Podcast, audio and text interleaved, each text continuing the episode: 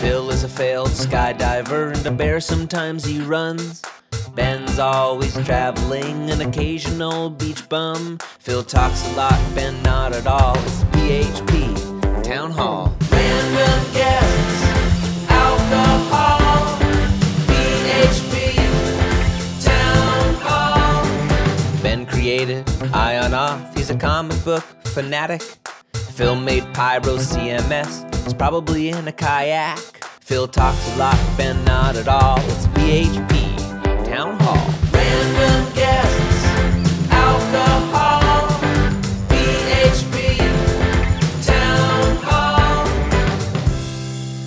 So, okay, party people, we're doing a simulcast, episode number 54 of the Development Hell podcast. With, uh, and if you're following along on Google Hangouts or if you're watching the video afterwards, you can finally see what I look like if you don't know what I look like. So, I'm also joined by uh, Ed. Ed, you're going to wave so everybody can see it's you. Hello. Ed. Uh, so, we're doing something different this time. We've hooked up with Phil and uh, Ben from the PHP Town Hall podcast, although they tend to do more of the video chat stuff, whereas we know we have faces for radio, so we prefer to do uh, to do voice only. So uh, before we get going, we want to thank our awesome sponsors. Ed, you always handle the sponsors. We have a couple of really good sponsors this week, and I think these guys are really going to blow you guys away. Um, they have been coming up through the ranks. I think people have been watching them, you know, when they were like minor leaguers, when they got pulled up, they got drafted and got taken into the developmental stuff, and they've really just tearing things up in Double A and Triple A ball. Um, uh, and these guys are just busted into the, the big leagues. Um, they have their uh, all their papers signed. Uh, they have all their uh, forged birth certificates from the Dominican Republic, and now uh, they are ready to uh, really hit the big time here.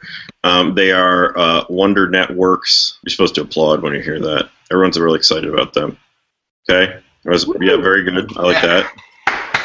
Yep, and um, our buddy Paul Reinheimer and his um, uh, friend Will Robinson. As Roberts. It's Roberts. Um, And, uh, And- um, Paul just got engaged too, so congratulations, Mr. Reinheimer. yes, yes. Um, congratulations to him. Condolences to his fiance. And uh, I make a joke. And uh, that was so. Anyway, uh, Wonder Network. Uh, they make a thing that lets you see what pages look like on different uh, places. So you can have a proxy that says, "I would like to appear as if I were coming from per- Peru or South Africa or uh, the Indian subcontinent," and then you get to see that, and you find out, "Hey, my website, it looks right in Peru, but." in South Africa, something's wrong with it and it doesn't look right, and I need to fix that. So uh, that's a big thing they do. They also have a VPN service that's uh, useful for um, uh, tricking things and people, but in a nice way. It's only they only do nice. It's only if you do nice things. I think they have a policy of that. It's like you have to do it for good and not evil. Um, that's not true. And then also there's Roave, uh, and those guys are. Uh, um, I think that they have said that they're moving on from PHP Nuke, and they will only be doing. Um, uh, I, I don't know. They're just. It's all now just computers with uh, televisions and uh, things of that nature. Um, it's this thing uh, called Web TV, and I guess they've moved on to that. So uh, they're going to be just if you want to make sure that you have a site that works well on web TV, uh, those are the guys to talk to. And my understanding is that they can come in and they will uh, spiffy things up uh, on your website. They will do an eval. They will do a uh, what they call a rejuvenation. Um, they rub your pages down with sort of a uh, it's like a, a pumice stone um, to uh, leave them soft and uh, malleable, and uh, then it will work well um, on your uh, CRT television. So if you want to talk to them about that, uh, or they might still do PHP Nuke stuff, I'm not sure, uh, but maybe if you ask them nice, they're still going to do that. um, you want to talk to them about those uh, those things, and they can hook you up with that. So that is that is Roave. Now I heard a rumor about Roave though um, that they might hire people from out of the country, and I was kind of disturbed by that. I think we're all we've all seen the movie Gung Ho um, and are concerned about the invasion of uh, foreign uh, uh, investors in the United States and how they're impacting our economy. Um, so, do we have a representative of Roave that we could talk to? Maybe we could bring them on. So, I'm sure I can find someone that For- works for Roave. For those We can talk listening in at home, that was the sound of Chris waving like a fucking maniac. yeah, to them. See, I'm muted for you. With this modern technology. yeah. Uh, yeah. So, uh, sorry, it's it doesn't help if I break character and laugh. Um, so I've heard that. Uh, so Chris is a representative of Roave um, Cybertech Incorporated. Um, is it true that uh, you are not all American citizens? that is 100% true. Now, when are you planning on uh, converting to uh, the true uh, national faith? I don't. I mean, I get paid in freedom dollars now, so I don't. I don't really think I need to change anything. All right, all right. Um, I, I love your currency, and I like when the Canadian dollar dives down. okay.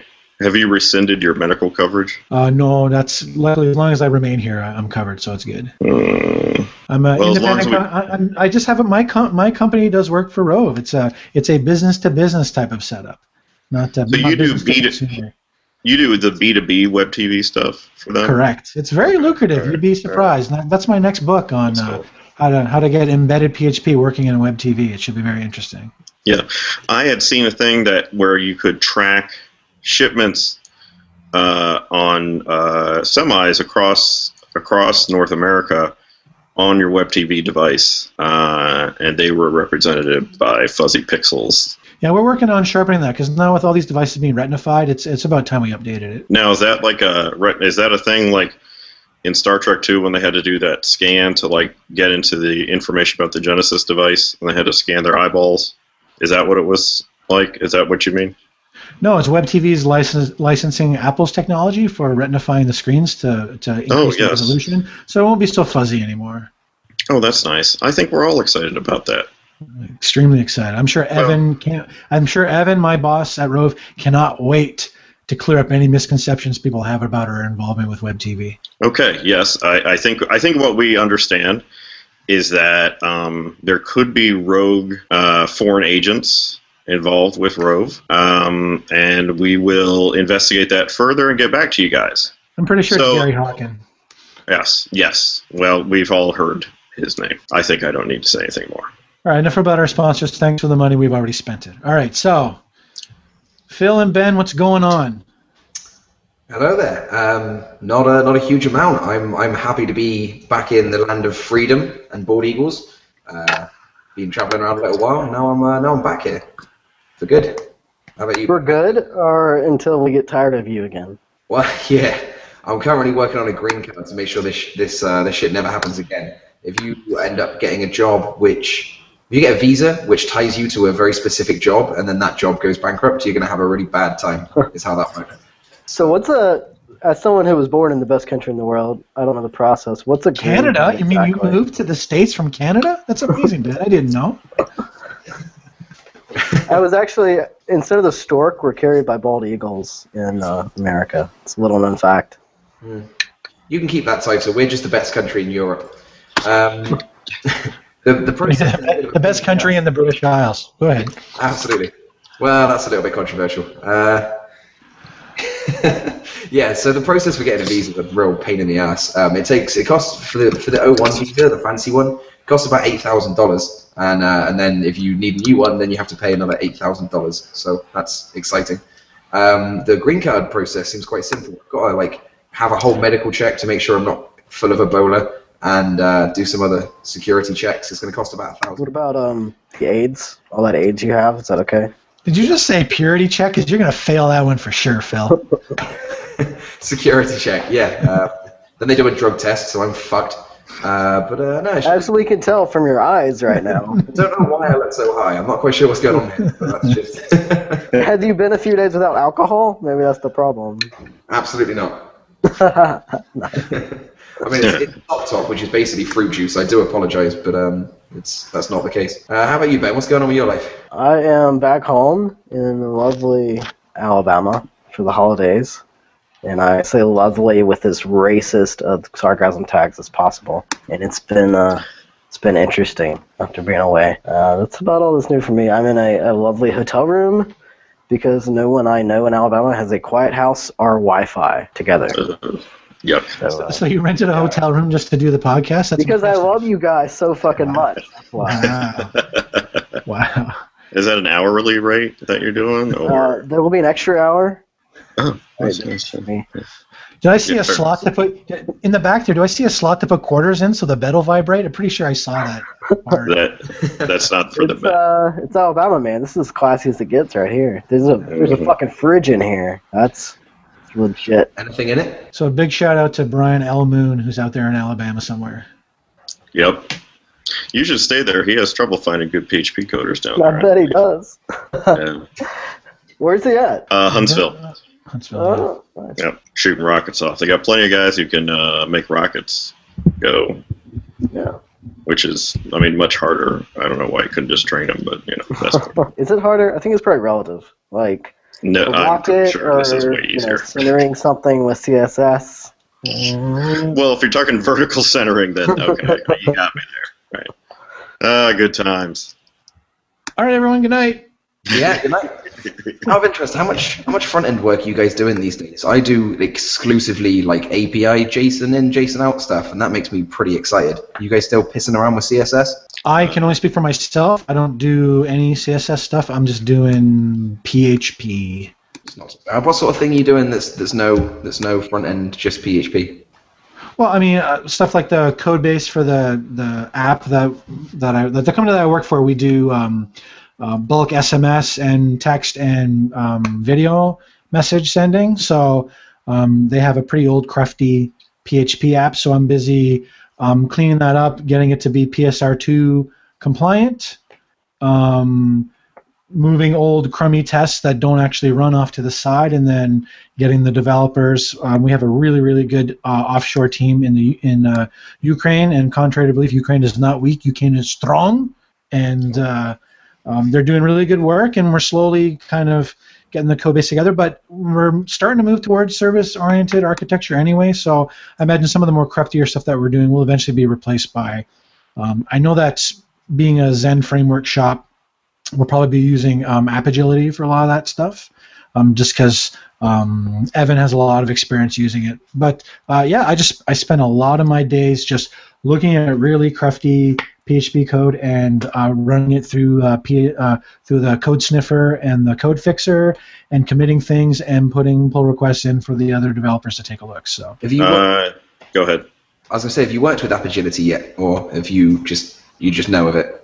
I haven't worked with it at all, so I'm not I'm not familiar with uh, what are likely to be the humongous pain points. I'm we're already using it for some things internally because I see it in the uh, you know in the Git repository, and um, so I'm sure we're already using it, and our use of it will just simply expand. It's just kind of one of these things where to kind of pick and choose our spots to convert things over. I mean, the app is running, the company is profitable, so they don't want to needlessly break things. It was you know it was interesting enough to get the buy-in to to for me to spend a whole bunch of time on the PSR2 stuff but the people who wanted me to come work with them they gave me the big thumbs up and they said Chris this is important to us make it happen so sometime I think two releases from now is when all that stuff is going to go um, I, I've done like 99% of already just before we went on the holiday break so sometime early February um, all those changes should be merged in, and then I'll get the the uh, the other devs there in the Ukraine to fix any of their merge conflicts so they can kind of see what I've done, and then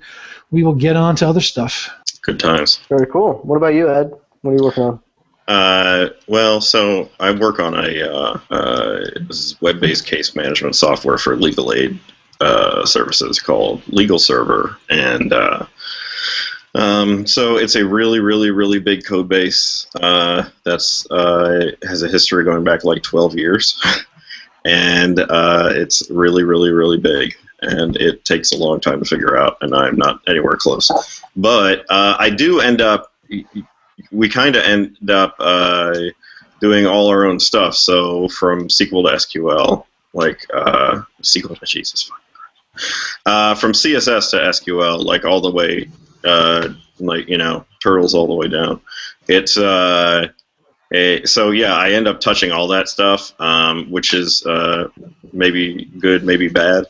Um, but yeah, and I, man, the hardest thing is that um, I apparently really didn't know that much about SQL uh, because they do a ton of like logic stuff in SQL that I just didn't understand uh, because all I did was just like select some things and sometimes uh, do implicit joins together, and that was about it and that served me fine for like 15 years. And uh, here they're just doing way more stuff with like cases and subselects and all that kind of junk, and it's really, really much more complex. So, this, um, what's the, actually the database engine? It's Postgres. Um, oh. Yeah.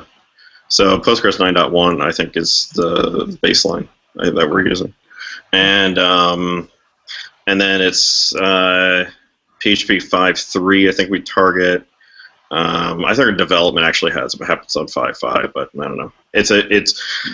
Uh, but it's been, like I said, it's been around a long time, um, and there's a lot of people who use it. So it's there's this uh, sort of ongoing thing where it's like you want to sort of put your head down and do a lot of refactoring stuff, and that's but you are constantly having to, you know, actually say fix things for people who uh, use it and, and you know and, and solve problems for people and stuff like that because there's about 150 different organizations that are using it right now um, and we're signing on more people all the time so it's a, it's a lot it's it's it's a hard thing um, it's a huge legacy code base like tens of thousands of files and um, it's just a lot. Is it, is it all PHP or how's it? Um... It is all PHP. Yeah. Wow. Um, the, I, no, I'm thinking I, there's little bits and pieces of other stuff in there. Like I think they might be using a little bit. Of, there's lots of stuff I haven't even touched, but like I know they might be using some PHP to do stuff with, uh, or not PHP, some Python to do stuff with, um, like OpenOffice or LibreOffice. I can't remember which, but to do things like generate documents and stuff like that. Um, but there's just lots of lots of things like that. Uh, so, but it's the vast majority of that is all PHP. Um, and uh, you know, it was an application that was started a long time ago, like 2002, and so. Um, it's not as if it sat still. I think it's not exactly. It's certainly not exactly the same code base that it was back then, right? Um, but there's still a lot of things where you'd see like, well, how are things sort of done up, and it's it's it's uh, uh, it's not uh, sort of structured in the way you talk about best practices nowadays. But on the other hand, it was finished.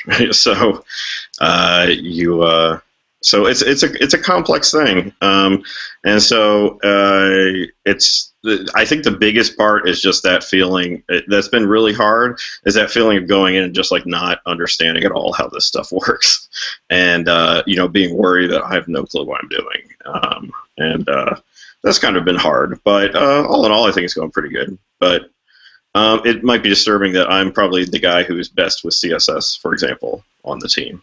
It's it's all like uh, it's all pretty pretty uh, head down programmer types. Um, so there's like no that we don't have designer on staff and things like that. Do they have even larger beards than you? Um, let me think. No, no, I'm pretty sure I have the biggest beard. Um, Breaking all the stereotypes. I know, right? Isn't that weird? Um, I really want to invite Zack Kitzmiller on the show last minute just so we can see who has the bigger beard. Oh, he'll have the biggest beard. Sure. Yeah, it's, it's pretty. Well, listen, yeah, come on.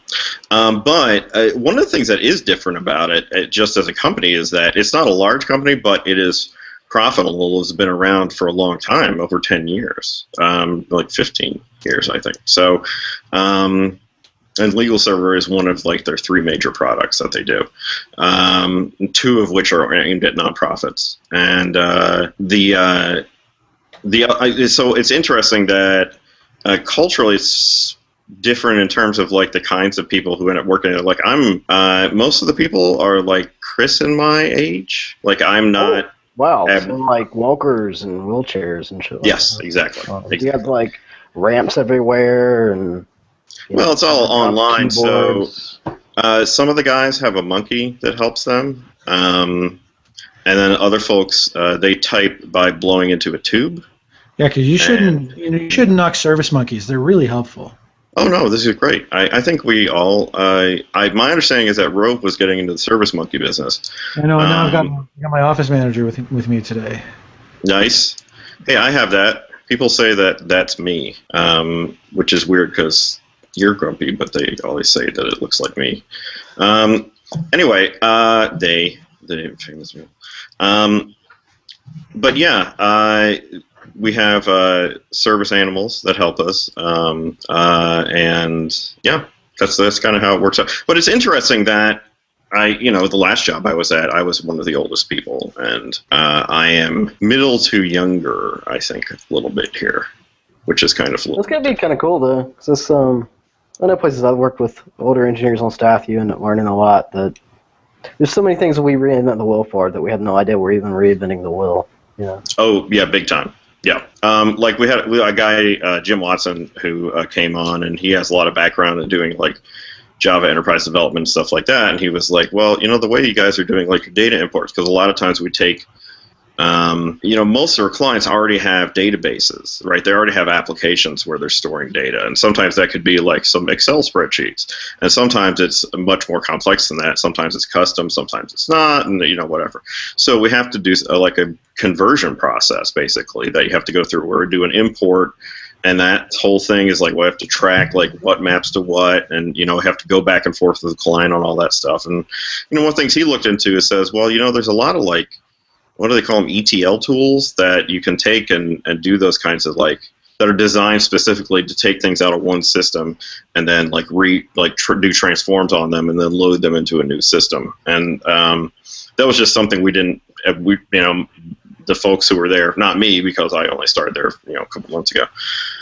Um, but they had you know were kind of built those kinds of things by hand uh, and this was like well you know maybe we could speed this up if we spent i mean these things aren't cheap right the licensed software licenses are fairly expensive but you know it might save us a bunch of hours doing that kind of thing and that was something where he could be like well you know this is something I've had experience with, and it seems like that might be something that we could optimize what we're doing based on that. Chris, what are you doing?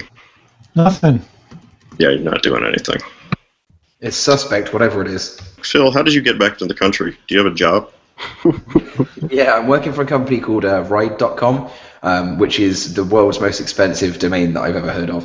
Um, but, uh, it's basically B2B uh, carpooling. So very similar to Uber in some ways, but it's more about like you people all live near each other. We're going to match you together and find like the most optimum route for you to take each day. Um, and then if you need a car, we'll provide you with a car, and you can all drive to work every day and share money. And and uh, the benefits there are like the company get to feel good about themselves. They get to say we're saving congestion and we're reducing carbon emissions to all the you know world, whatever.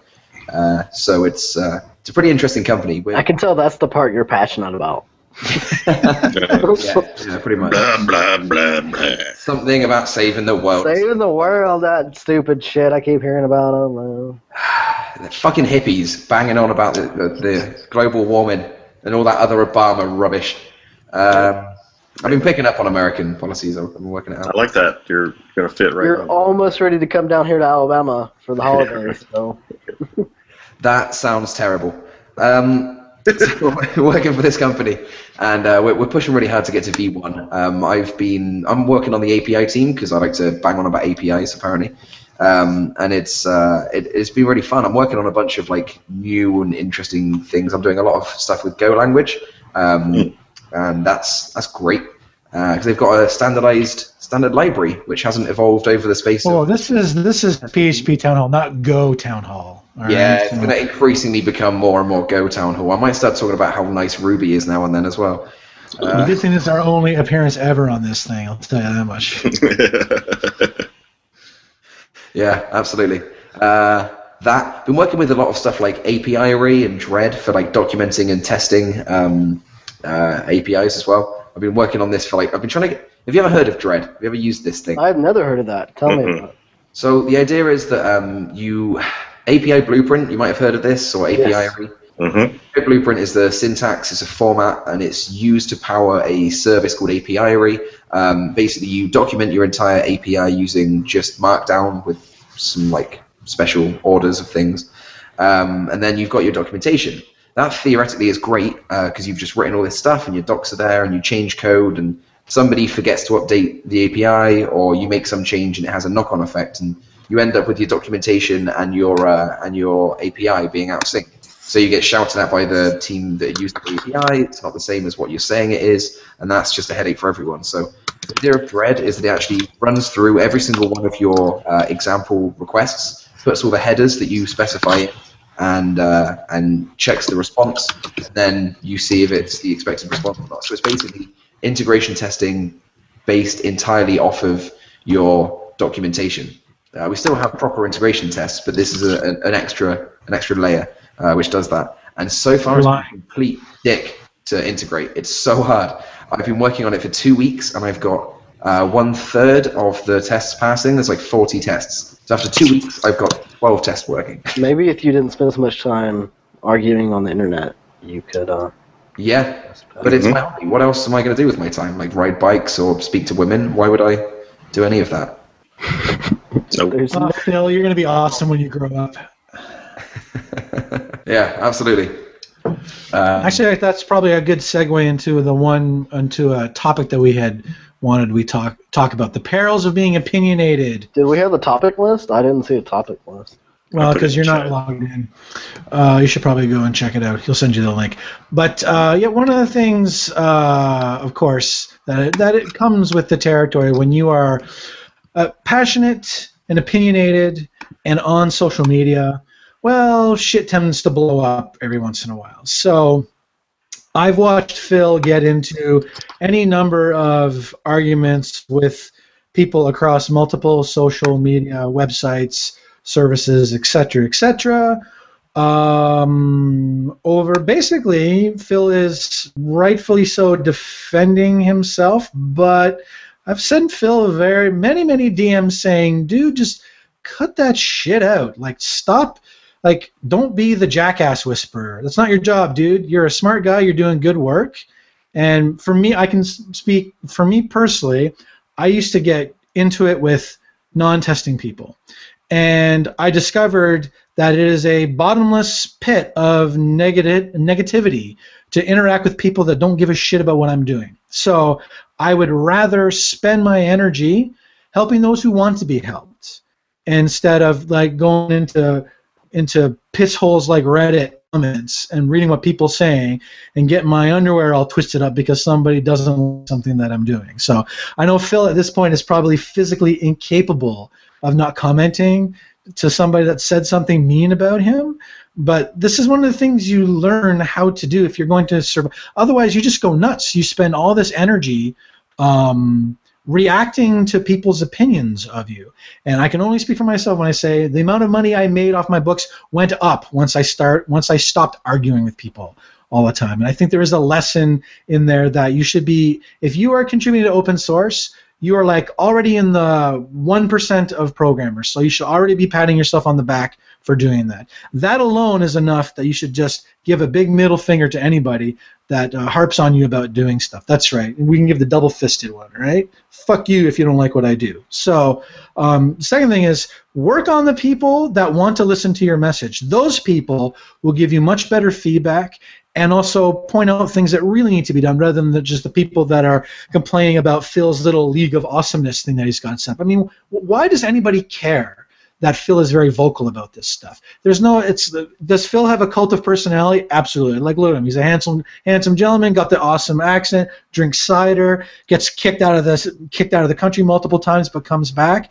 I mean, you can't help but admire the tenacity that he's. I mean, look at that new haircut and that hipster mustache. I mean, how can you resist that? That's- yeah. I know. So I I mean, you know. I I just have the suburban sellout uh, beard going myself, but but I'm just saying, Phil, for your sanity, stop engaging with the fucking idiots. Just let it go. Just ignore them. Keep doing your stuff. Talk to the people that are that are excited about the things that you do. It's not your job to correct the people that are wrong.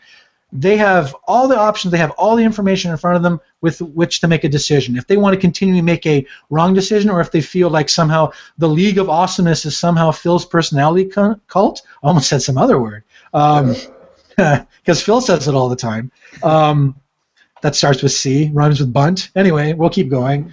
We um, know what you mean. Yes, just if you have public opinion, if you're very public and you have strong opinions about things, engaging with the people that disagree with you um, is pointless. It really is. Just keep doing your stuff. There are way more people that enjoy what you do as opposed to those who want to be very vocal and poke at you and, and use procedural rules on mailing lists to somehow stop from doing things that are that are incredibly obvious, but for whatever reason they think that no, we got to do it this way. Just ignore those people. You can route around them. I have very successfully routed around lots of people that that that have um, harped on me over what I do. I don't care about those people. I care about myself and the people that want to learn things from me. And everybody else can go take a flying leap. That's uh that's a root for you, Phil. So you know what he meant. Root, right? Different things. I get. I got it. Um, yeah, I mean, so the way I look at it is you're definitely right. I never try to argue with people that it's just a opinion versus opinion. That's a complete waste of everyone's time. Um, if I prefer the color blue and you prefer the color red, then you crack on like in the color red. That's fine. Um, so what there are various different types of argument or conversation that I get in that end up looking or being arguments. And when you start, when you came up with the phrase uh, "the jackass whisperer," um, that was that was for one specific category, I believe one of the biggest problems I have is when I see two people I know and I understand their backstory and I understand where they're coming from, and they're trying to have a conversation with somebody else that I know, and they're doing it badly or they're doing it on Twitter and they're having a very like it's it's an abbreviated conversation, and I see a point being missed, and then they start screaming at each other because they think someone was being meaner than they were. That that's a misunderstanding. I hate misunderstandings. Um, so when you you know the people I'm talking about, there's like four or five of them that were just doing it over and over and over and just screaming at each other, and it ended up being who's got the biggest dick, who's the prettiest. It was really awful. Um, that is, I find that really frustrating because it's so easily solved. Because sometimes I can hop in there and I always think it'll be easily solved because I, I see the misunderstanding and I try to correct the misunderstanding so we can all get back onto the same page, work together, get on the fig, do useful things together. Um, the trouble is when a lot of these people have started deciding that that person's being a jackass, doesn't matter who comes in and says, well, actually, he had half a point, but he made it badly, and then he meant this other thing, not what you meant. Like, that shit just never works. I keep thinking it'll work, and it doesn't. So that that is one category of argument I've decided to just leave alone. If I see them screaming at each other, I just say, you have fun. I'm going to go for a pint or anything else than talk to you. Um, and that, that has made my life better, for sure. I think that's so, tough when you go ahead. See, oh, sorry. Uh, I think it's tough when you get into that because I think I think people a lot of times naturally want to see um, uh, sort of things as divisive and tribal and and um, and want to sort of put things in in a, in terms of conflict. And I think it's hard. Um, but correct to realize that there are that usually things are a lot more nuanced and that uh, um, oftentimes people do have good points or maybe not are not expressing it well and or uh, maybe they don't have good points but they are expressing them well or or things of that nature.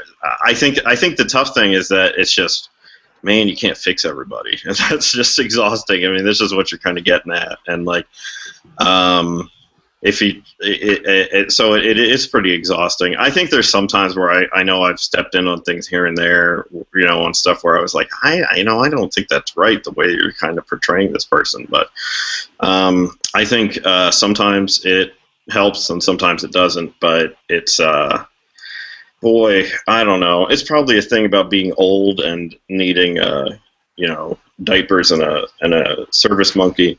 But um, most of this shit just doesn't matter, man. It just doesn't. I mean, it's it's like it kind of matters a little bit, but it kind of matters on the same way as if if you you get into music at all like it matters the same way like people will argue about fucking guitar strings like if you're a guitarist or they or they argue about like what kind of wood your guitar is made out of and shit like that. And that stuff does matter a lot to people who are super into that shit but does it matter to most people who actually it, use the end product of it? Like, what have you produced with it? No, it doesn't. And uh, there's it's interesting. It doesn't mean that there's not there's anything wrong with necessarily getting really sort of into a topic and getting into the different things that can affect it and stuff like that. Those things are important, um, but they're not as important at the end of the day as like what people do with the stuff that you make and how you treat other people. And I think that's like what you know that matters more than anything. And uh, so it of always bums me out when I kind of see folks get caught up. Like, you know, I saw a guy on Twitter the other day, and he, it was like he almost seemed he said something about trolling people and like trolling a specific person, and I was like, he almost seemed proud of it, and I was kind of like, you know, I it doesn't mean you got to like the person, but why why take pride in that? Like, all you're doing is, you know, it, it, just you're just introducing more discomfort into somebody else's life. Like, why be excited about that? Why be happy about that? That's not it's not something I'd be proud of, you know. And it just it bums me out when I see stuff like that. Um, I think the other thing for me, I probably get I really actually don't like conflict at all, and it makes me really, really uncomfortable. I get very anxious about it. At the same time, I feel like obligated to sort of participate to not participate but exactly but to try to like if i feel like somebody's being treated unfairly or something's being you know not i i, I have a tendency to want to get involved but it is really really draining on me and i i i definitely like over the past you know i have a lot of so i have a lot of problems with that stuff and i know over the past couple years i've had to just like withdraw a lot and practice that just not engaging thing on a lot of topics you know for that reason but I don't know. I'm old and probably just tired.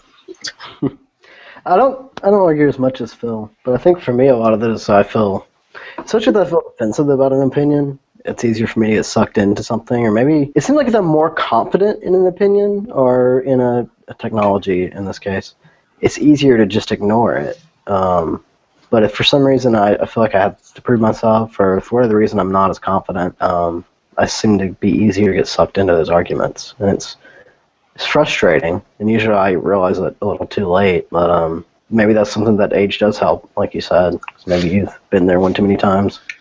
Yeah, I think you start realizing that, like, man, I've been this, down this road like way too many times, and it just isn't going to help me. you know what I mean? I think that. So I think, and but I tell you, the the earlier you learn it, fucking better because it, all it does is end up most of the time all it does is it ends up wasting your time and stressing you out you know, and that's no fun. Yeah, I mean, um, what's the best outcome? Is oh, you want a, fight about technology? this doesn't, that doesn't help any. Like, what what right are you wrong? What wrong are you writing in the world by doing that? Like, what what has what have you accomplished? Like, what have you bettered? What what's yeah. what legacy have you written in stone so that when you pass away, they say like that motherfucker won a fight on, you know, uh, Y Combinator News, and so uh, you know, thank God for him and his upvotes. You know, who gives a fuck? Nobody cares. Yeah. Right? Nobody that's, cares. That, that's exactly what I'm talking about with kind of the uh, the, the, picking the certain battles. Um, yeah. it, it's it's more of a problem when it's when it's larger like known names people. If it's just some random little shite running his mouth, I usually don't care. Um, right. On the most recent thing, some guy called me an egotistical prick, didn't really care. Then someone I know and respect jumped in and said, Yeah, he is a bit of a prick. I'm like, Well, that's just being cheeky. Why are you doing this? Just come and talk to me if you have a problem. Um, so it, it, often depends on, on who. But more importantly, I don't just care that somebody with a big blog is saying bad things. It's more about the knock on effects of that. So most of the arguments I get involved with have been around um, the FIG, the Framework Interoperability Group, and the uh, the PHP League of Extraordinary Packages. These are two organizations that I'm involved with. Um, and the problem is when you see these two big named people screaming at each other or someone screaming at me, and these people are involved with um, the Framework Interoperability Group, that has real knock-on effects. So if those two people hate each other and refuse to collaborate or help each other, then that really slows down the progress of PSRs. If PSRs are slowed down or people just refuse and they just fight each other and it, you get a whole Republican versus Democrat situation going where they just block and fight and twat about, then that really messes things up. Um, so sometimes I get involved in an argument because it does have knock-on effects, but the average bystander might not necessarily know what they are or care as much as I do, um, which is a very good reason why it should be taken private and not done on Twitter. But half the time I'm just begging them to go, and we can talk somewhere else, and they just won't and keep being a dickhead all over Reddit. So that's uh, that's another problem. I don't know, man. You're not the jackass whisperer. You're wasting too much of your own personal effort trying to bend people to your will. It's a waste of time. They want to argue, they're going to argue. Just step back, go go have a cider, go do something else, go work on something else that makes you happy. And yes, it would be nice if the PSR two stuff PSRs got forward and the Fig group would stop arguing, but some people just want to be dicks for the sake of being dicks. Well, then just let them. And then when they're complaining about stuff not getting done, you can always say, well, remember back when you were arguing about this one thing incessantly? Maybe that wasn't a good idea. Yeah, well, that's why in two days I'll be out of the Fig.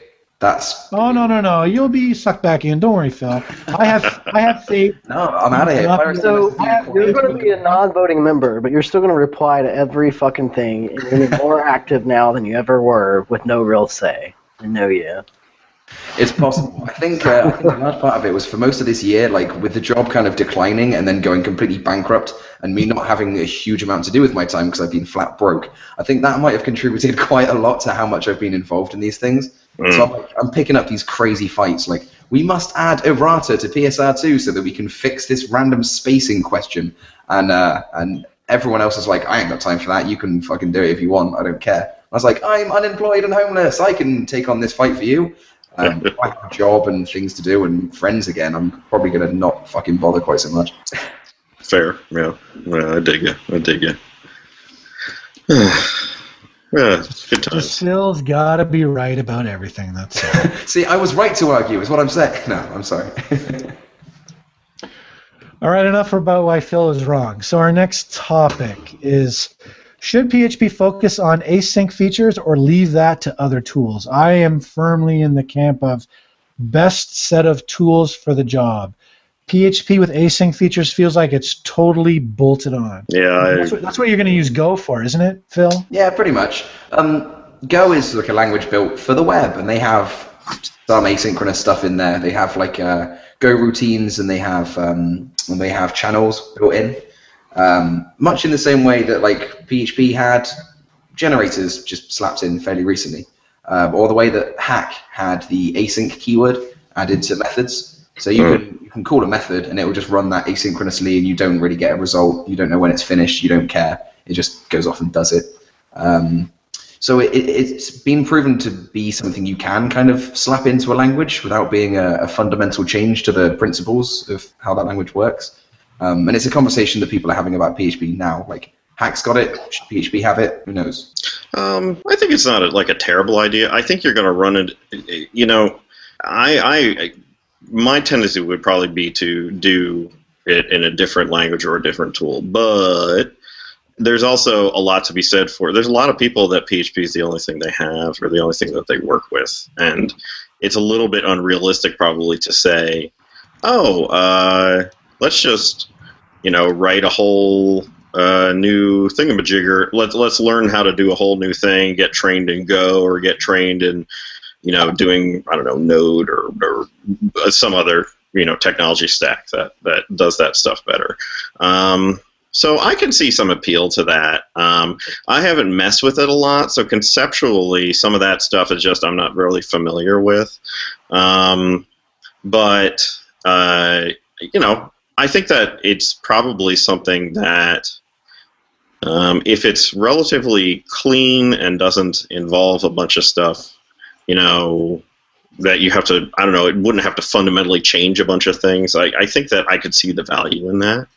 Um, so, yeah, I don't know. I think you'd probably you would get a lot of use out of it you know, uh, from folks who, uh, uh, you know, do a bunch of PHP stuff. I mean, we just shouldn't underestimate just how, how like, how many people is like, well, how, what do they know? Well, they started doing WordPress stuff, you know, that's like, and then maybe they do Drupal or something like that. But that's really what they know. And there, it's a different kind of thing where telling them, oh, well, use Go for that or use Node for that or use, you know, eh, that might not be realistic. And giving them something where it's like, well, here's something you can do in PHP. You can. This is a tool you already know and understand, and it's a stack. But this is how this thing works. Where if you put async in front of it, it executes, and it'll just.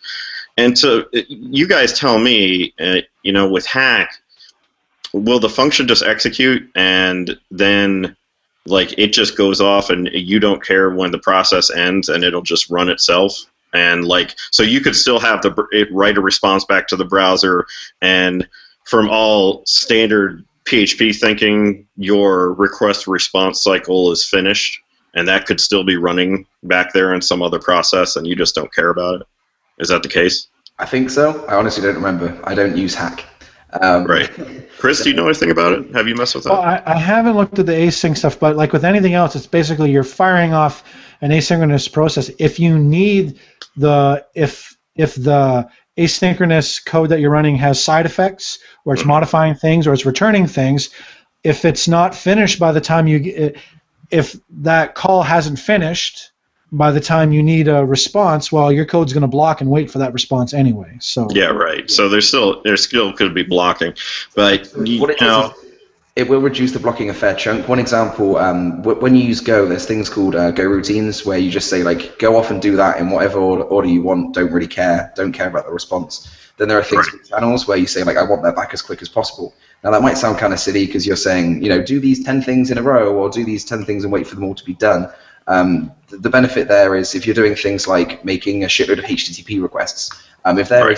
asynchronous, then they're gonna while while the you know they're waiting for the HTTP response, they can be doing something else. Um, so you can use a very small amount of resources to go off and make a, a whole bunch of requests. Um, you still might have to do some waiting. You want to wait for the entire thing to be finished, but that will mean that like um, yeah, it, it just generally runs much quicker than one, two, three, four. If you can do a few of them at the same time, then it, it ends up being a whole bunch quicker. yeah, I could imagine a common thing would be like, oh, you want to upload multiple, like say files.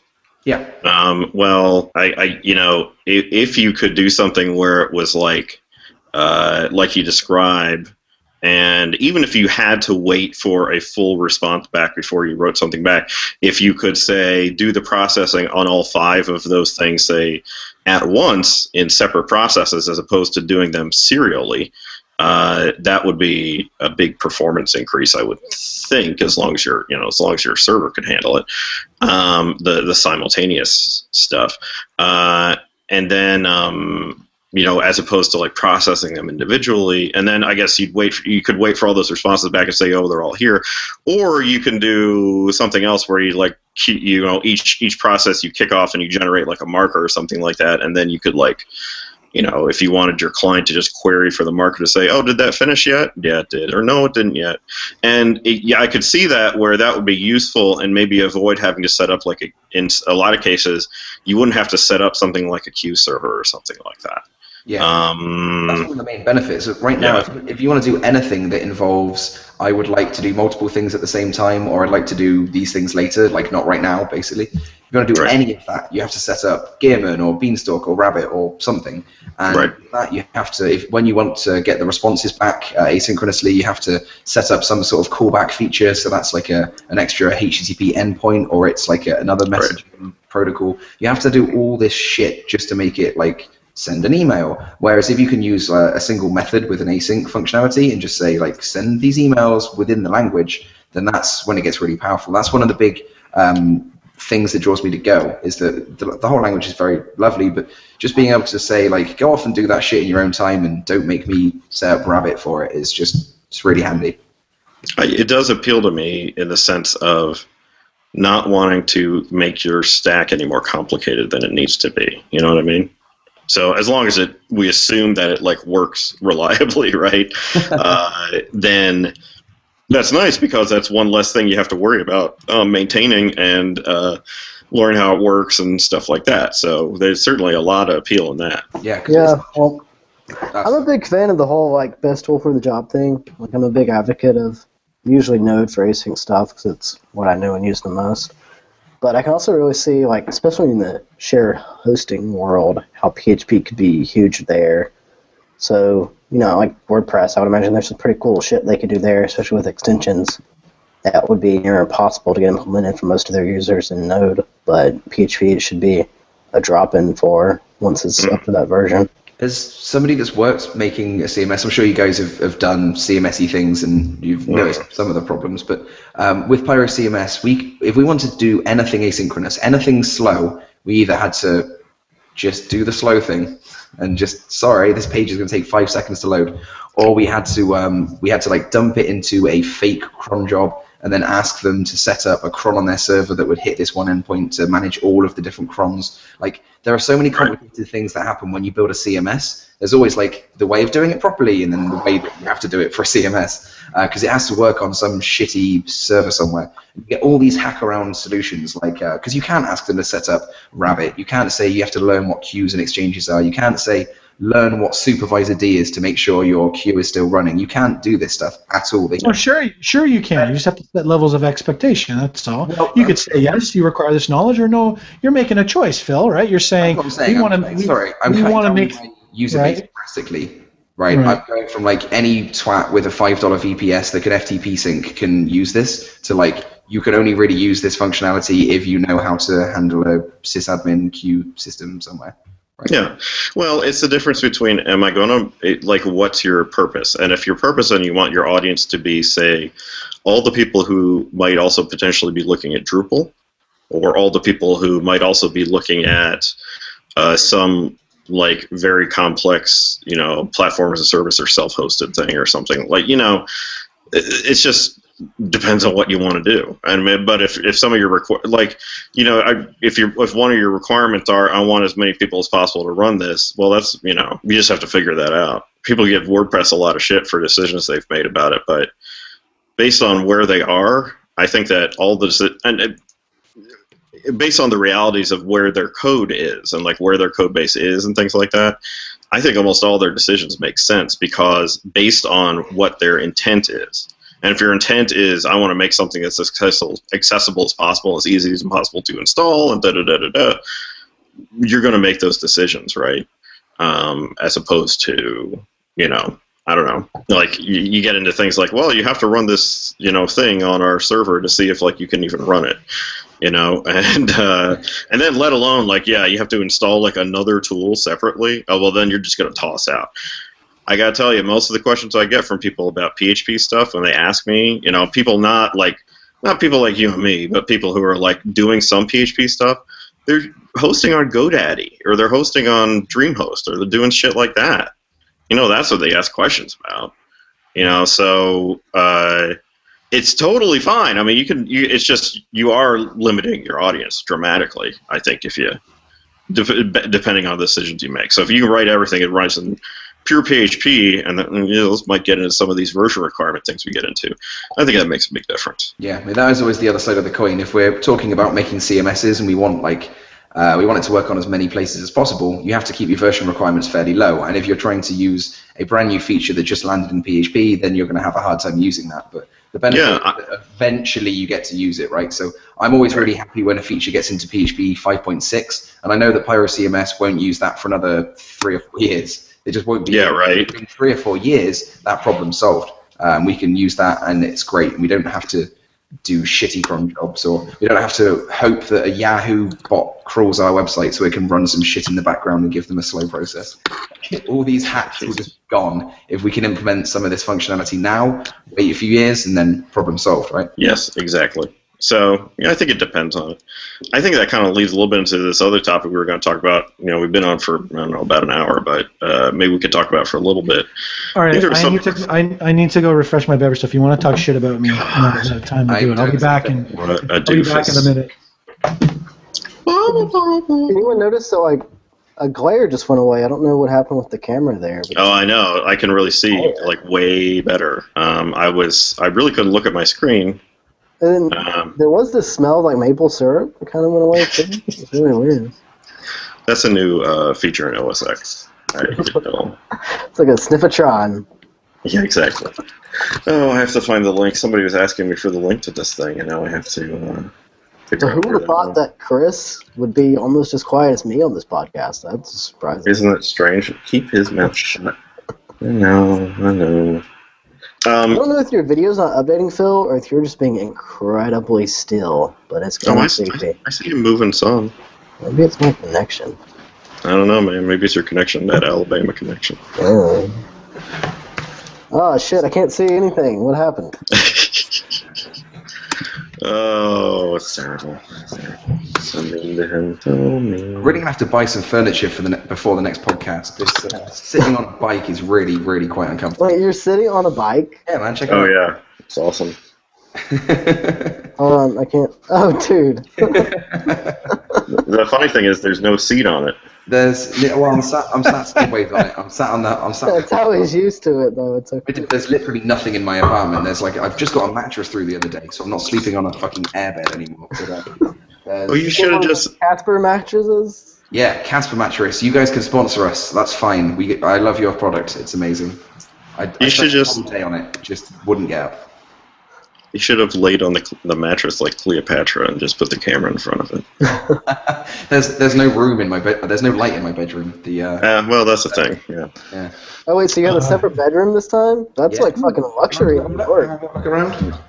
There's Yeah. Why not? Let's all take a look. nearly dropped the beer. There's a completely empty apartment with there's bikes in the corner. There's more of them. Um, Mm, there's my Casper mattress just over there. Mhm. And, uh, There's the bedroom where all the magic happens. all the magic. You and Fistula. Yeah. Um. And Lefty. Yeah. Me and Lefty. Uh, well, we were talking about um, you know what things run on, and it kind of made me think a little bit about. I don't know. I ignored it for the most part when I saw people complaining about it, but apparently some kerfuffle about versions, like what what PHP versions you support in software that you write and distribute to the masses. And uh, I guess it has something to do with CodeIgniter 3.0. Uh, maybe you know more about that, Phil. Tell me about it. Uh, well, I'm actually not involved with CodeIgniter anymore, but I do keep an eye on some of the I stuff. probably should So be the official answer. Oh, let's let's let Ben do it. He's been so quiet. Yeah, almost as quiet as the Canuck there. Mhm. So the reason that 3.0 supports uh, what's it for 5.2 still Mhm. is because 3.0 was envisioned like a decade ago. It was actually before I was born. It was the year before my birth that Codeigniter 3.0 was set in stone, and they've been working on this version for years now. Uh, Phil kind of left them hanging, as he tends to do, and uh, I had to come in to save the day. Right, as you 3.0 will be, as I do. 3.0 will be coming out very soon, but it's Mhm. still using basically, it's just, uh, they had to get the feature set. Um, Narf, I, I have no idea what his real name is, but everyone online knows him by Narf. Andre. Is, uh, yeah, Andrew Narf. I don't know. Uh, he's the main driving development force behind Coding CodeIgniter at the moment. Coding CodeIgniter was acquired by uh, uh, BCIT in uh, in Canada. It, it defected. Is Oh. what happened. Oh. Pity takeover. hmm So it was stagnant for a while, as EllisLab didn't give a shit anymore. But hmm now with BCIT taking over, it's starting to gain some steam again. 3.0 is being pushed out by Narf pretty quickly. It's going to just match the old feature set that was set in a while ago. So we're really not pushing any boundaries there. 4.0 is where you'll start to see new cool stuff, and we'll we'll definitely revisit the whole minimum version. And So it'll start using PHP 5 instead of 4? uh, we ditched four, believe it or not. We actually ditched four.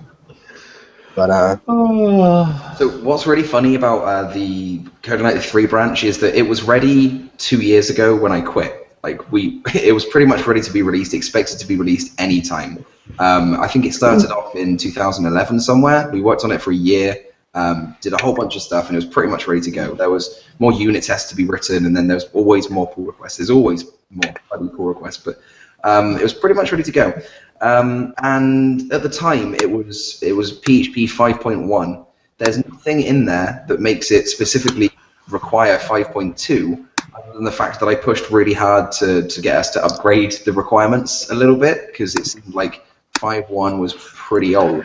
So we basically made zero changes to make it run with, with 5.2, and we just said that's just an arbitrary decision. We just support 5.2 now. Um, Sure. So that that was set in stone a while ago, and um, that arbitrary decision kind of made sense because it was, you know, five one can def- definitely crawl in a ditch somewhere. Um, but anything further than that is is just like th- this blog post came from Anthony Ferrara, who was saying that it was um, incredibly. Uh, I can't think of any words at all right now, but it was it was very reckless of coding. Irresponsible. Irresponsible. Like, irresponsible. um, irresponsible for CodeIgniter to release on 5.2 um, when it should be on 5.4, 5.5, 5.6. Um, But doing that at this late stage with no changes whatsoever, they're not even using like short arrays. They're not. There's nothing in there that that would make any sense for it to be a higher version number, other than us. Like uh, I keep saying us, I'm not involved anymore. Other than Yeah, liar. other than the CodeIgniter team uh, just basically nanny stating and holding your hand and saying you should probably upgrade because it's good for you. And Yeah, that's so all the- they're doing. The advantage there, which I see Anthony's point, is that it's it's more secure, it's faster, and it pushes pushes the level along. You know, more servers will be upgraded, things will be inherently better, things like that.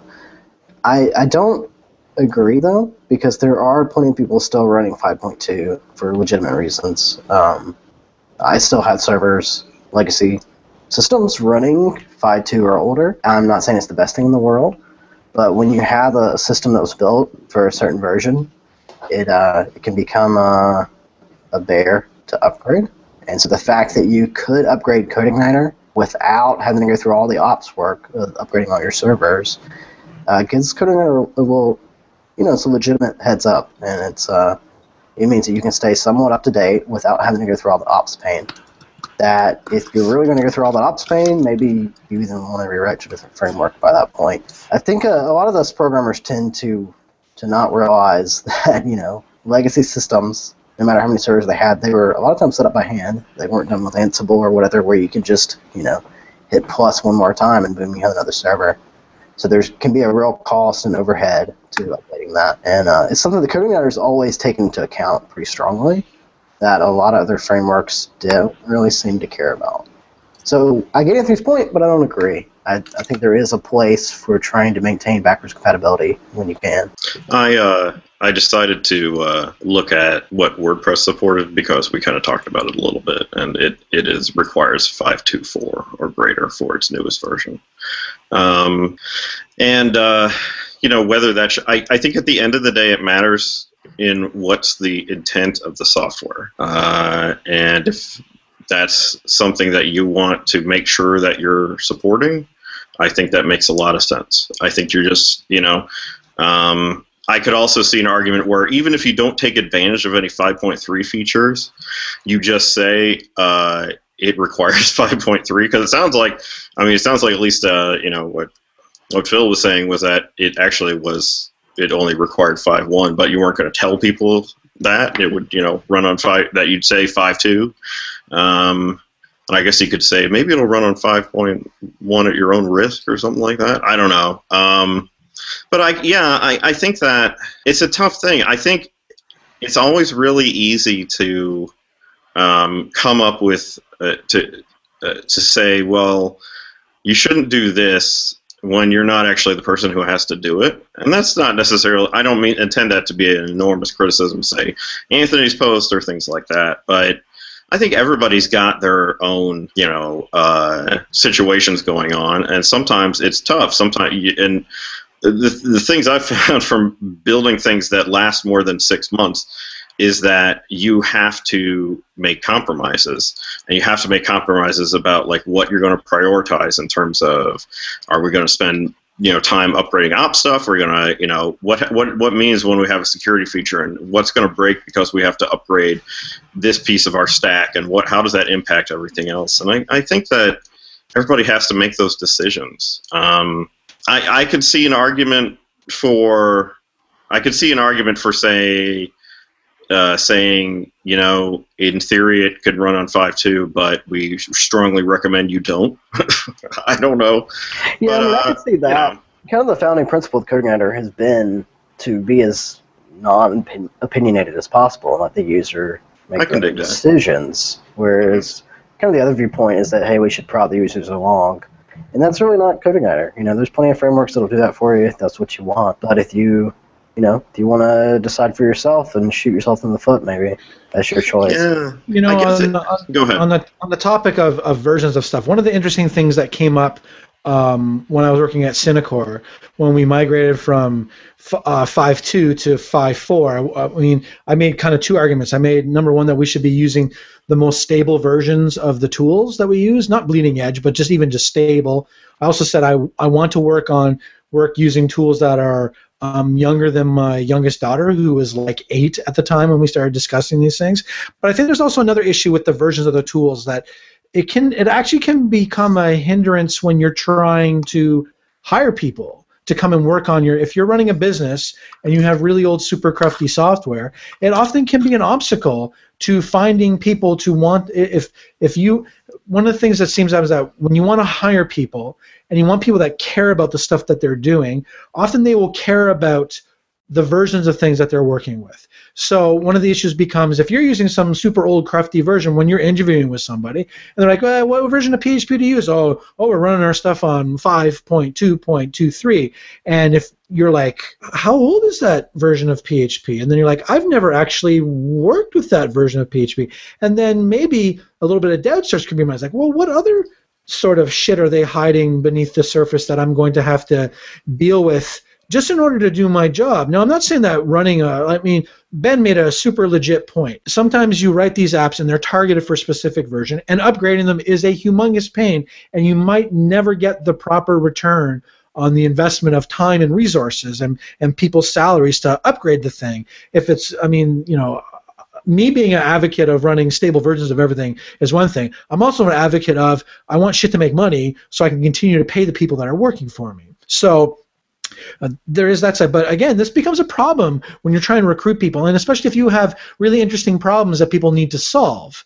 Uh, how do you attract people that are interested in solving problems if everything that you're using is 10 to 15 years old? People are like, well, I can see how we can solve this problem with with this with these tools, but those tools are not compatible with your language, with your operating system, with your database, with whatever tools that you're using. This becomes a problem. Synacor has this problem with the until I came along and said, no, we have to fix this because not only are we are, are we uh, you know using versions of really old things we have stuff that has security holes that are never going to be patched we will get better performance so less resources being used if we use newer stable versions of tools so these are all legitimate issues and i mean CodeIgniter i mean you could be honest and say, does it really matter what version of PHP CodeIgniter says they should be using? In terms of like overall framework usage, CodeIgniter is what, a teeny tiny slice? compared to the cult of Laravel and Zend Framework 2 and any other framework that you want to use. So you can kind of say, well, CodeIgniter can go do whatever they want because really, in terms of like mainstream adoption and tools that people want to use, um, CodeIgniter's choices will only impact people that had already committed to CodeIgniter, not those who are considering picking up CodeIgniter in the future. So versions of things matter. Latest stable is always what I try to use because mm-hmm. um, you're always gaining the benefits of bug fixes, security patches, usually better performance. It's, it's extremely rare that a new version of a programming language comes out that is actually um, noticeably slower than older ones. So, I mean, I would love it if where I work now we could get us on 5.6. We're on 5.4. I don't know, maybe I can make that my summertime project to start harassing everyone in DevOps to say, we need a server with 5.6 on it, and let's try everything out and see what breaks. Um, simply because, again, there's benefits. I My own perspective has been I find it very difficult to recruit people knowing that we're using 10 to 15 year old technology. You know, that recruiting thing is interesting because I. I remember this is all anecdotal, but I certainly had a couple discussions about people because there was a position open at the company that I work at, not on my the same team, but with a different team, and um, uh, we're still uh, using Subversion for stuff, uh, and I know I mentioned that to a couple people, like, and they were like, "Oh, subversion." I'm like, "Yeah, I know. I kind of was like that too, but it's really not that big a deal." But clearly, it was sort of like a roadblock for them, you know. Um, and uh, you know, I don't know. Maybe it should be, and maybe it shouldn't be. I mean, I like using other stuff better. Uh, I'm not a big SVN version, but um, or SVN fan version. Uh, I'm not a big SVN fan necessarily, but it's what they're using, and it works okay for now. And eventually, we'll probably move to Git. You know, so I dig that. Um, I think that uh, that so I think that can be an issue with recruiting um, with that kind of stuff. So yeah, I can kind of see that. Yeah. Yeah, I mean, I think that's kind of a different argument though. It's it's a company's job at this recruitment problem. It's not a framework or a WordPress. It's not their job. Oh no, I no, I disagree because you become prisoners of your tools. If your company relies on a tool and you can't upgrade anything to, you can't upgrade your systems to take advantage. You can't upgrade things to take advantage of new features of that tool because of decisions you made in the past.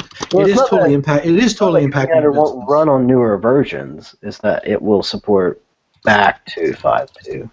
Yeah, so 5.2 is the lowest that they support, um, but it works perfectly on 5.3, 5.4, 5.5. So the, message you want to say is um, you, you want to say that you should, uh, all users of CodeIgniter should upgrade to the highest version they can possibly upgrade to. Um, everyone should be using the, the newest, most modern, most shiny version of PHP because it's got massive uh, speed improvements, it's better, there's more features around, it's great.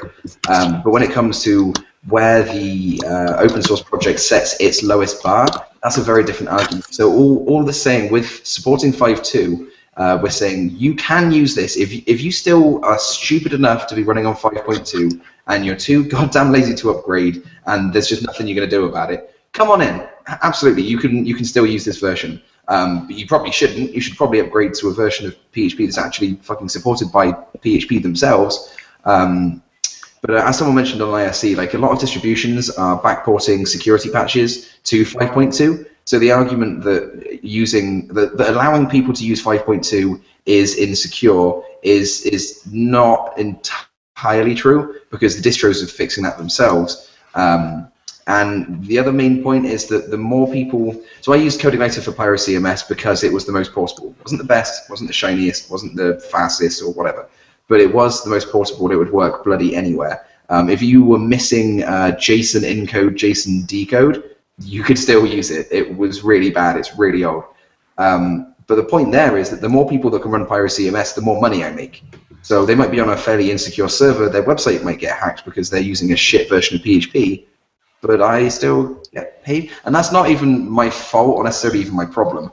Um, it's they, it's their system administrator's responsibility to upgrade their service and keep their service secure. If there's a security error that comes out and they don't deal with that, then they fucked up. Um, but allowing my code to run on older versions of PHP that could potentially be hacked isn't necessarily something that I'd be that scared about, especially if it means right now uh, PHP 5.2 is 20% of the market. If I say fuck off 20% of the market, I have to fire my support guy. Or he's already been fired, I've quit the company, whatever, it's fine. But this, these were things that I was doing, you know, these were things I had to worry about last year. Yeah, I mean that's somebody in IRC said it's kind of two camps. There's the ideological camp of what would they like it to be, and then there's more the reality-based camp of what are we dealing with now.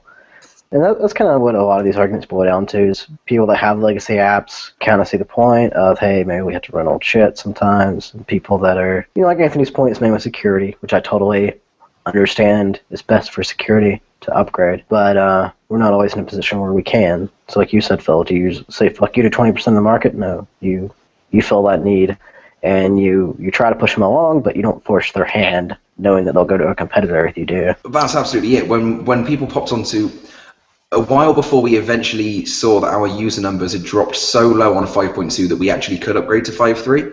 Before that happened, obviously I tried to upgrade to 5.3. This is like two or three years ago now.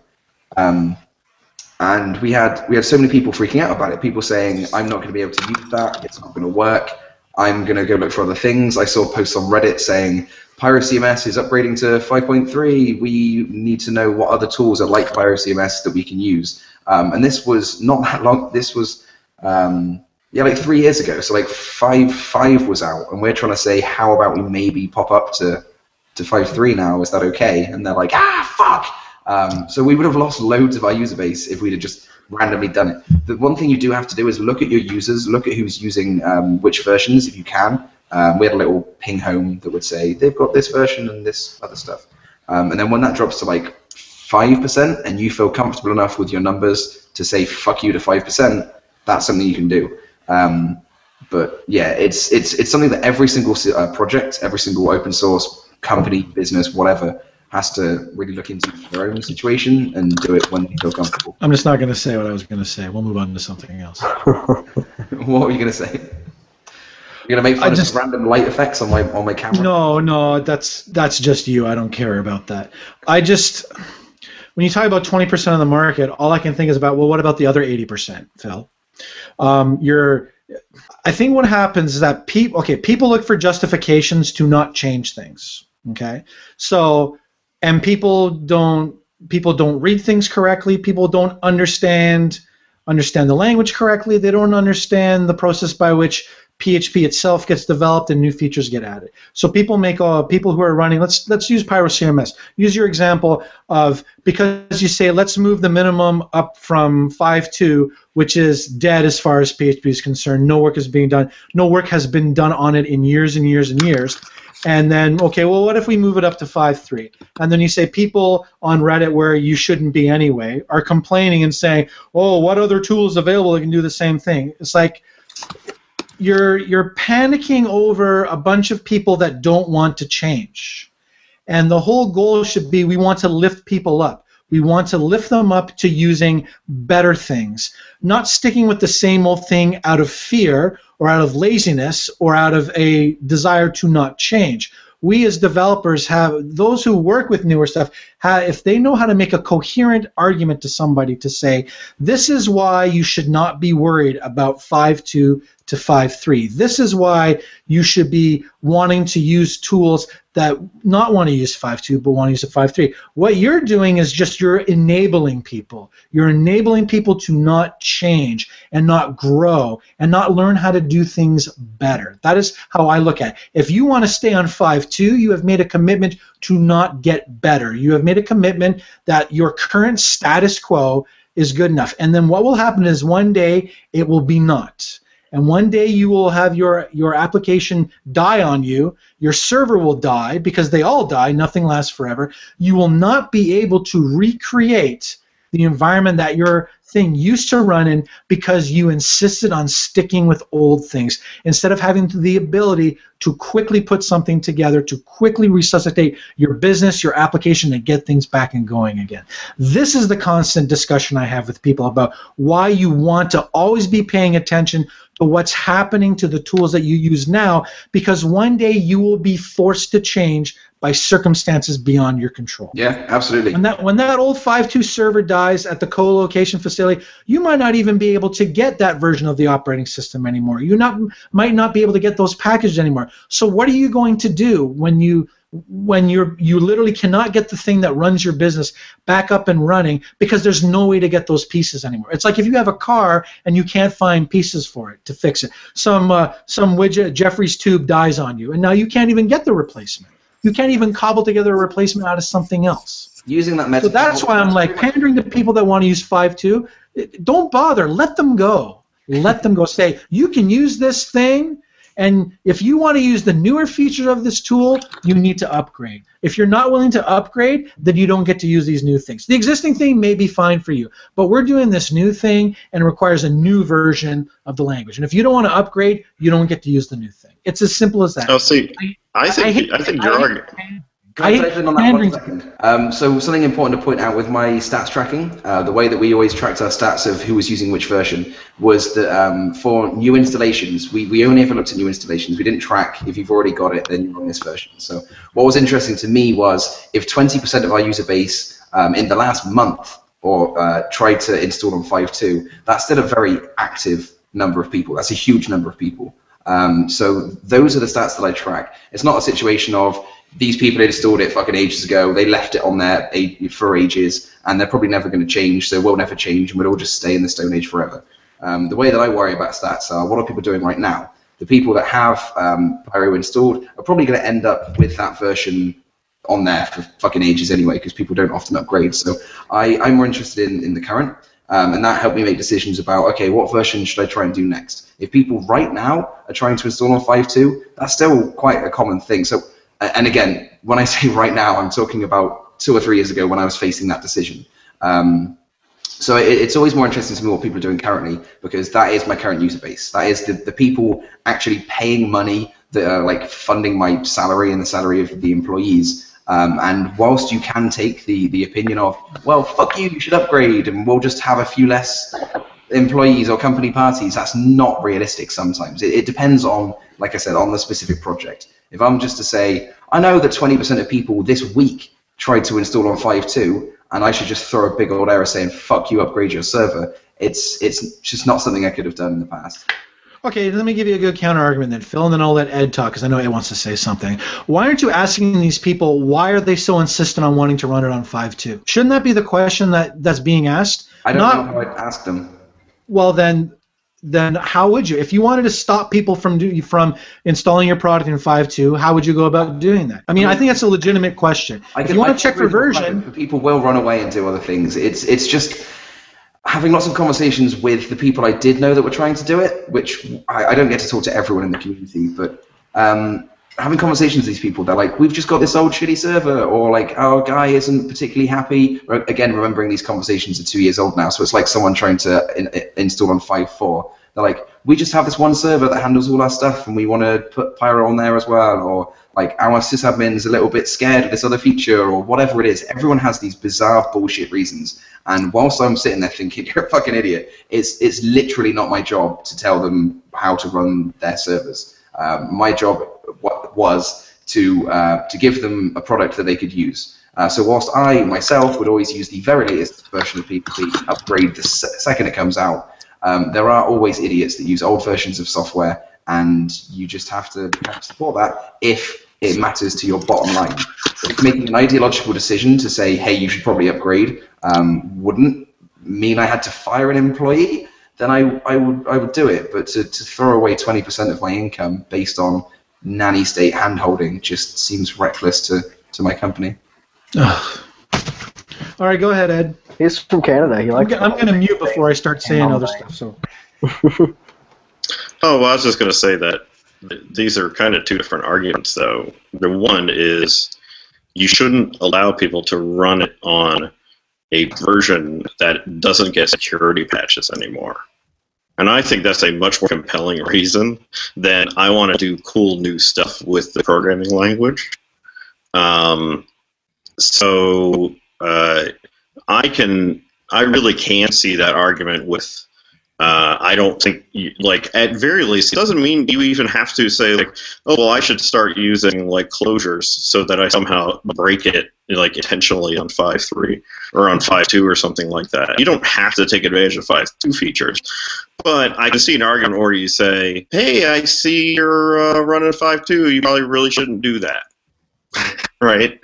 Yeah. Um, and uh, if you choose to do so, uh, we can't maybe give you support, right? Maybe you could do something like that, but you can continue at your own risk. I mean, so I could see something like that. Instead of a hard requirement. Yeah, because it's. I mean, you know what? What is the requirement? I mean, it's not. What are you going to do? Like I said, what are you going to do? Like rewrite your code so it intentionally breaks on 5.2, or um, or do you just say uh, it requires 5.3 because that's what we're choosing to support? That's what we're going to give you support for. So if you want, it's the same thing as like, well, I'm not going to support it if you're going to hack the like core framework code or something like that, right? You know, like I'm sure there's something in, in like I don't know service agreements you have with like Pyro, which is like, well, if you go in and change shit like here, we can't help you with it if you hack like these core files, right? You know, that's a thing that people run into with stuff, but people do it anyway. You know, but you just you know, well, sorry. I mean, what can I do? I you know, why did you do that? Um, so uh, I I can I can kind of go back and forth with that. Um, you know, I don't think, like I said, I don't think you should be required to write like five three plus only code. But I think that I can see I can see that argument for like not forcing, not saying, basically saying I am going to be Pontius Pilate and wash my hands of this situation uh, if you choose to to run it on five two. Um, and you know, so at the end of the day, it's really a social engineering thing. I mean, I, I, I don't think most of the people who are, I, I really don't believe, and I do I have evidence? No, but I really don't believe, anecdotally, uh, based on an- anecdotal evidence, I don't believe that the vast majority of people who install, say, a, a, a relatively simple CMS or WordPress or things like that, um, that they are intentionally saying, "Oh man, fuck 5.3 and everything else above it. I'm not going to run that." I don't think they're making that decision. I think they're trying to figure out the best way they can to get it going on. It was probably something that was installed with like some kind of installer that was, you know, set up on like script. I don't know script Scriptaculous or Script uh, Scriptowino or something like that, and they press a button and it installs it for them. They don't know what version they're running. They don't know any of this stuff.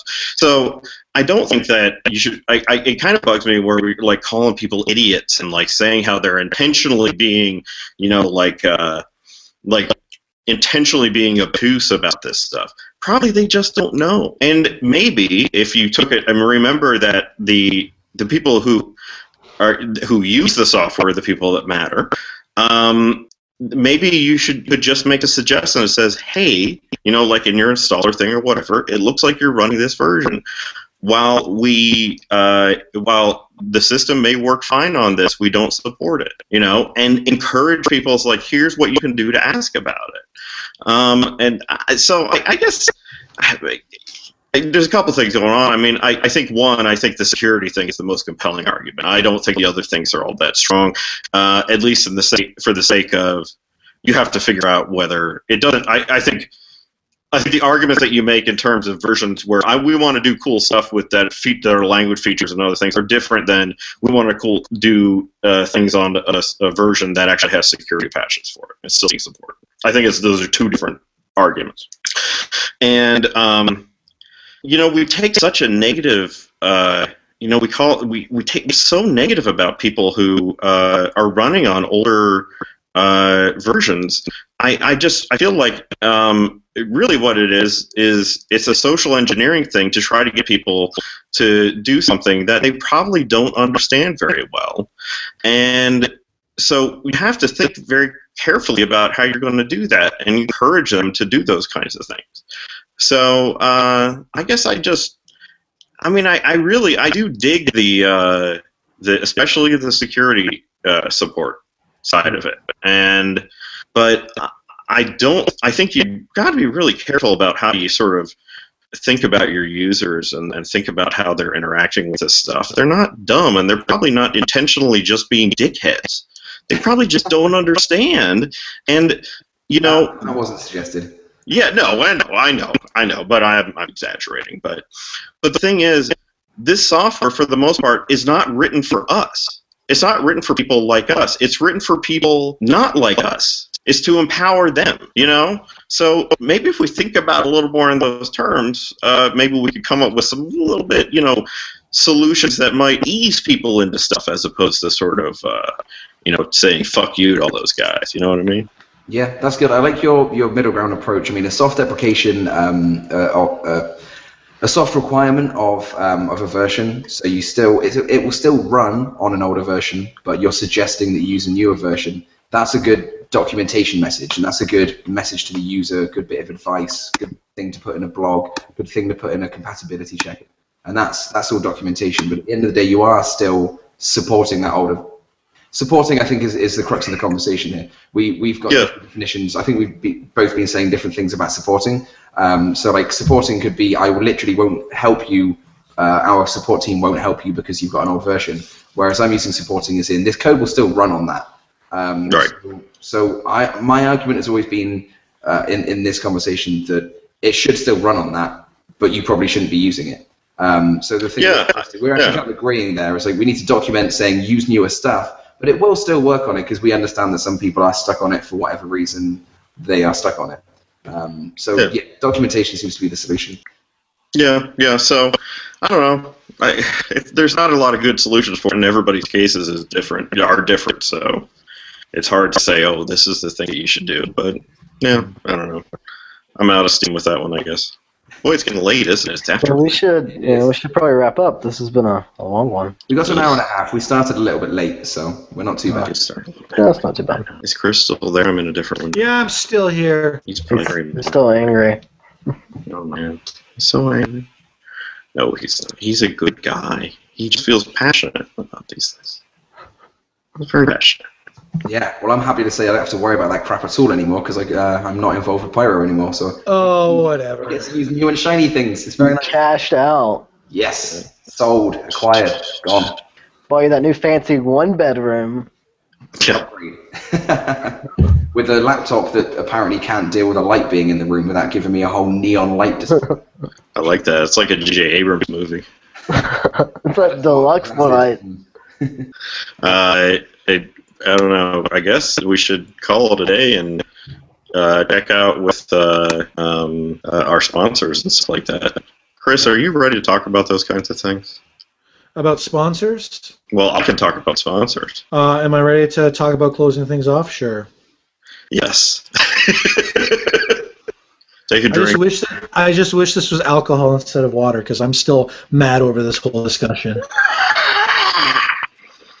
Yeah, so we had a couple The, the sponsors. title for the title for this episode on the Dev Hell side is going to be "Phil is still fucking wrong," and that's what the title is going to be called.